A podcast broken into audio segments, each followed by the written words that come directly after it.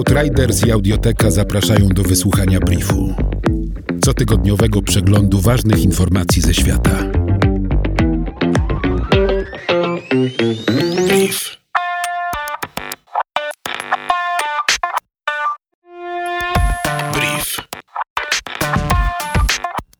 Naukowcy stworzyli pierwszy nadprzewodnik działający w temperaturze pokojowej. To materiał, przez który przepływa prąd elektryczny bez marnowania energii w postaci ciepła. Dotychczas badacze znali nadprzewodniki działające tylko w bardzo niskich temperaturach.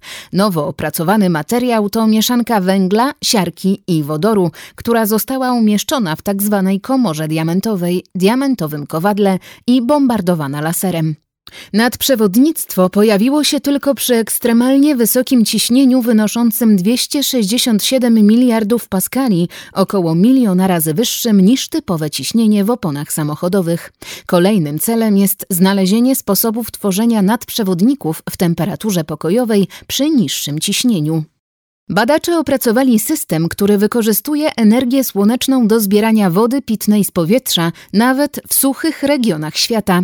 Urządzenie usuwa wilgoć z powietrza, a następnie skrapla ją na specjalną płytę. System działa wykorzystując różnicę temperatur między powietrzem a urządzeniem i jest w stanie pracować przy wilgotności względnej wynoszącej 20%.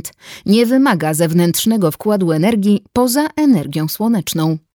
Według planu władz stanu New Jersey przed 2050 rokiem 9 na 10 budynków będzie ogrzewanych i chłodzonych energią elektryczną zamiast gazem ziemnym lub ropą.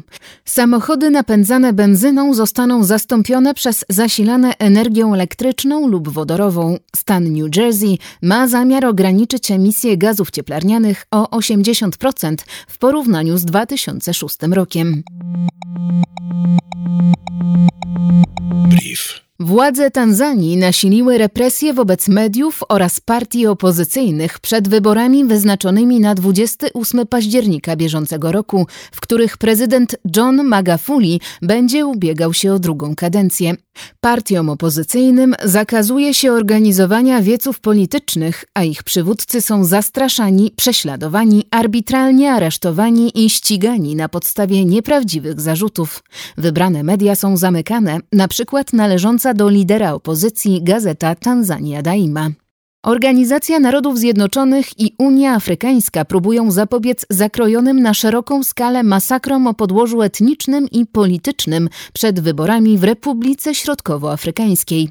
Siły rządowe oraz międzynarodowe, m.in. misja Organizacji Narodów Zjednoczonych w Republice Środkowoafrykańskiej MINUSCA, starają się umożliwić przeprowadzenie wyborów prezydenckich, parlamentarnych i lokalnych, które mają odbyć się pod koniec grudnia bieżącego roku lub w 2021 roku wbrew lokalnym ugrupowaniom zbrojnym, np. milicji o nazwie 3R.